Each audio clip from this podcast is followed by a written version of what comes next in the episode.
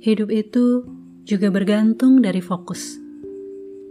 Ketika kita fokus pada diri sendiri, kita akan sering merasa kecil, lemah, rapuh, menghadapi persoalan yang menimpa karena kita mengandalkan kekuatan sendiri. Ketika fokus kita memandang Tuhan, kekuatan yang jauh lebih besar dan berkuasa atas alam semesta, termasuk diri kita kita akan menaruh harap. Belum melihat, tapi percaya.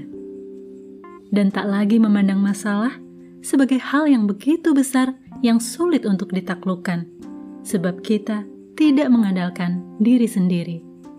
Percayalah kepada Tuhan, Sang Pencipta. Jangan mengandalkan kekuatan manusia. Dia hanya ciptaan. thank you